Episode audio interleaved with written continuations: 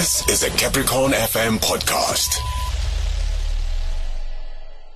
Yesterday, so we spoke to the Democratic Alliance here in the province, and they wrote to the chairperson, they say, of the Portfolio Committee for Economic Development, Environmental Affairs and Tourism to request the Limpopo Development Agency to account for what they're calling a haphazard phase developmental approach to the Musina Makhado Special Economic Zone.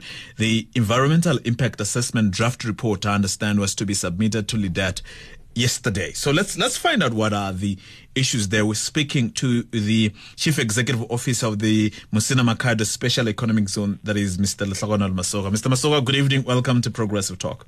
Thanks. Good evening, my brother, and good evening to the listeners. Good evening. Good evening. Maybe let me start here. It will help us cascade down to maybe what is also some important issue. And as far as the processes, the work that needs to be done, what is the latest update on the SEZ? Where are we with it? We are on the verge of completing the EIA uh, application process, which has uh, stalled the project for quite a long time. Since 2018 up to today, 2021, we've been in a journey to uh, submit uh, an application for EIA approval. Mm. And we have successfully done that on Monday, the 1st of February. Mm-hmm. And uh, the law says the competent authorities for a period of 30 days to um, uh, express an opinion on the application. Mm. And we're hoping that by month end of February, we'll then have a decision on the fate of our project. And once that is done, and let's say the project is successfully considered, is approved, mm. we've got an environmental authorization. Now then we start with the process of uh, site clearance and the actual implementation of the, the SEZ. Because our, our investors are ready, they are delayed by the EIA uh, approval. Okay, and the EIA is the environmental impact assessment, and that would mean uh, now that you have submitted the draft report uh, after approval, then you go on. So you have engaged all stakeholders. What what what is the sense there in the ground? We, we have not submitted the draft report. We have submitted the ultimate final uh, application report. Okay. Mm-hmm. And as I say, uh, this process has started as early as 2018, and along the way, we've been engaging with our people. Mm. There's been many, many postponements because some of the interested and affected parties asked for a postponement because they wanted to make further inputs. Mm. They made inputs, they made suggestions about uh, specialist studies that we must conduct. Mm. We've conducted all of them and even went beyond that which was uh, recommended as a scope of the project mm. and uh, conducted further studies. And uh, last year, October, when we were supposed to submit the report, they requested for some more uh, time to make further inputs using uh, COVID 19 uh, lockdown as a, as a basis. We said it's okay. Mm. We give you some more time uh, until January 31st. And that would have been the Department of Economic Development, which is the competent authority. But we can't postpone forever because. Mm I can tell you, if you go into that report, it's a very detailed report, over 7,000 uh, pages. Mm-hmm. It says in the report that there's been over 3,000 comments. That is a record uh, response mm. on an a normal EIA application. And when you say people have not participated, that is really uh, disingenuous. Okay, you just took that away from me, but I'm, let me go back to it because that's where I was going. Whether people have participated or not, to to to, to what extent? I, I see the number, that's fine, but I, I, do not know what it represents and who the the people are who participated in terms of representative. Whether all segments and sectors of the community has participated satisfactory, at least for you.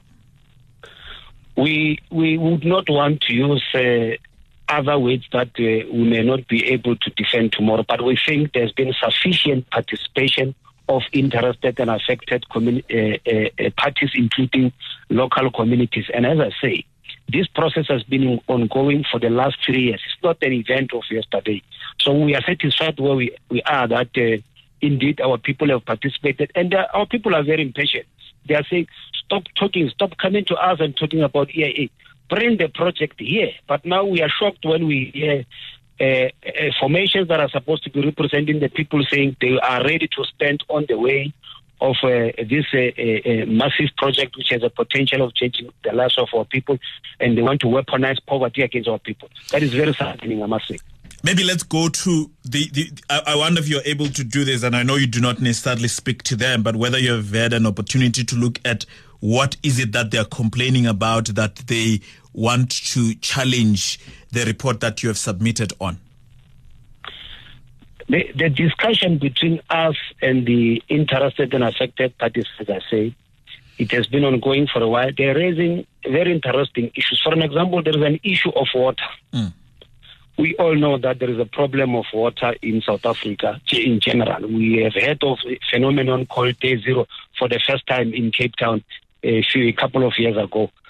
Even here in Limpopo, there is that problem of water. But let me give you a practical example. If you go to that uh, Musina area and Makhado area, it's a farming area. People are farming, they are watering their plantations on a daily basis. Where are they getting the water?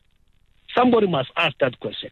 If you say the SEZ cannot continue because there is no water, where are the people who are operating there, farming and other industrial activities taking the water?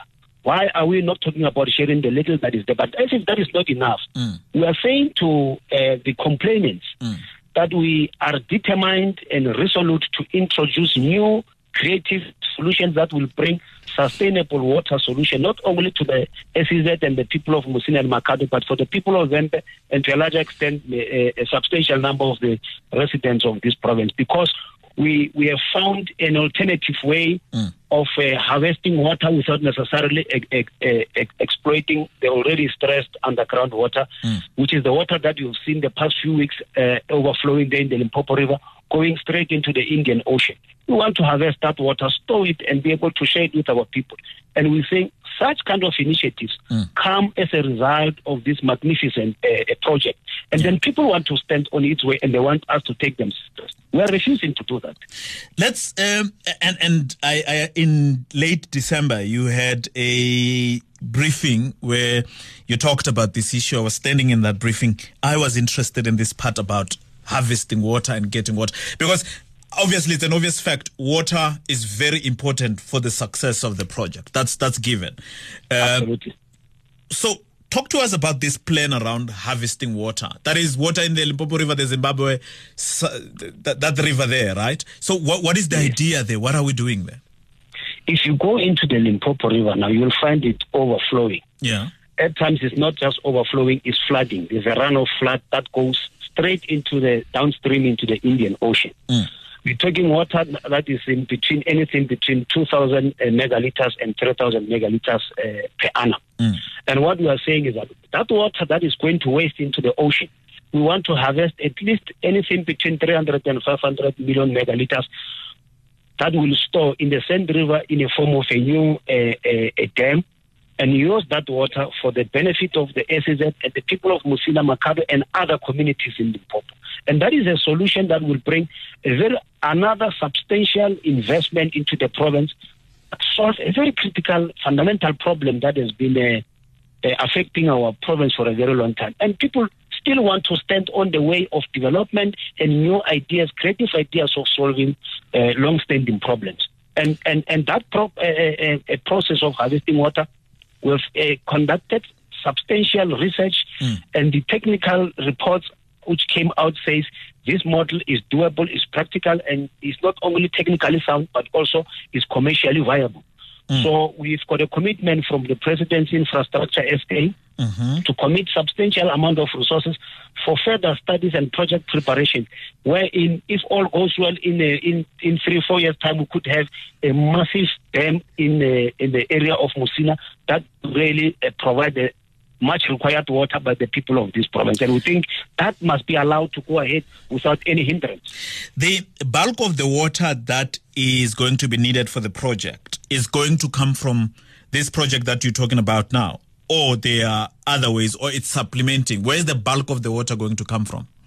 They, they, they, we've got a couple of solutions, both short term, medium, and long term uh, options. Mm. Another option that we have is uh, we've got a commitment from the Zimbabwean authorities to export water from their water resources that are adjacent to the uh, uh, Musina and the Limpopo River that will then be uh, uh, transferred into Limpopo for the benefit of the SEZ and the local communities. Mm. That is another option that we have. That water is there.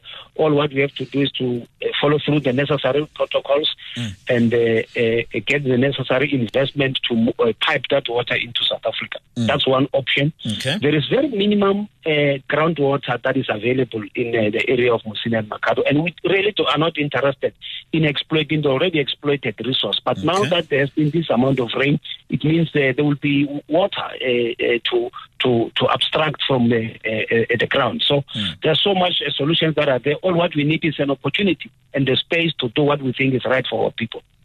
Before we talk about those that are uh, and the grounds which people are opposing your, your, your plan, so pretty much much of this plan and the, the success of the SEZ also relies on cooperating and working together with Zimbabwe as far as the water part is concerned, which is essential for the project to succeed. Absolutely. We, we, we enjoy a very good relationship with the Zimbabweans as a country and as a people and there is that commitment. Not only uh, water, there will be many other resources that we may require from uh, the north side of the Limpopo River, and we think uh, we will certainly get the support uh, uh, of the Zimbabwean uh, people and authorities. Yeah, but but look, uh, uh, Mr. Masoga, it's obvious why people focus on water because the project cannot kick off without water. It could kick off without other things, but not the, the water resource part. And so you're talking about possibly having a dam that could uh, be built, as I understand it, would be finished in three years if that assessment does not follow the power station assessments.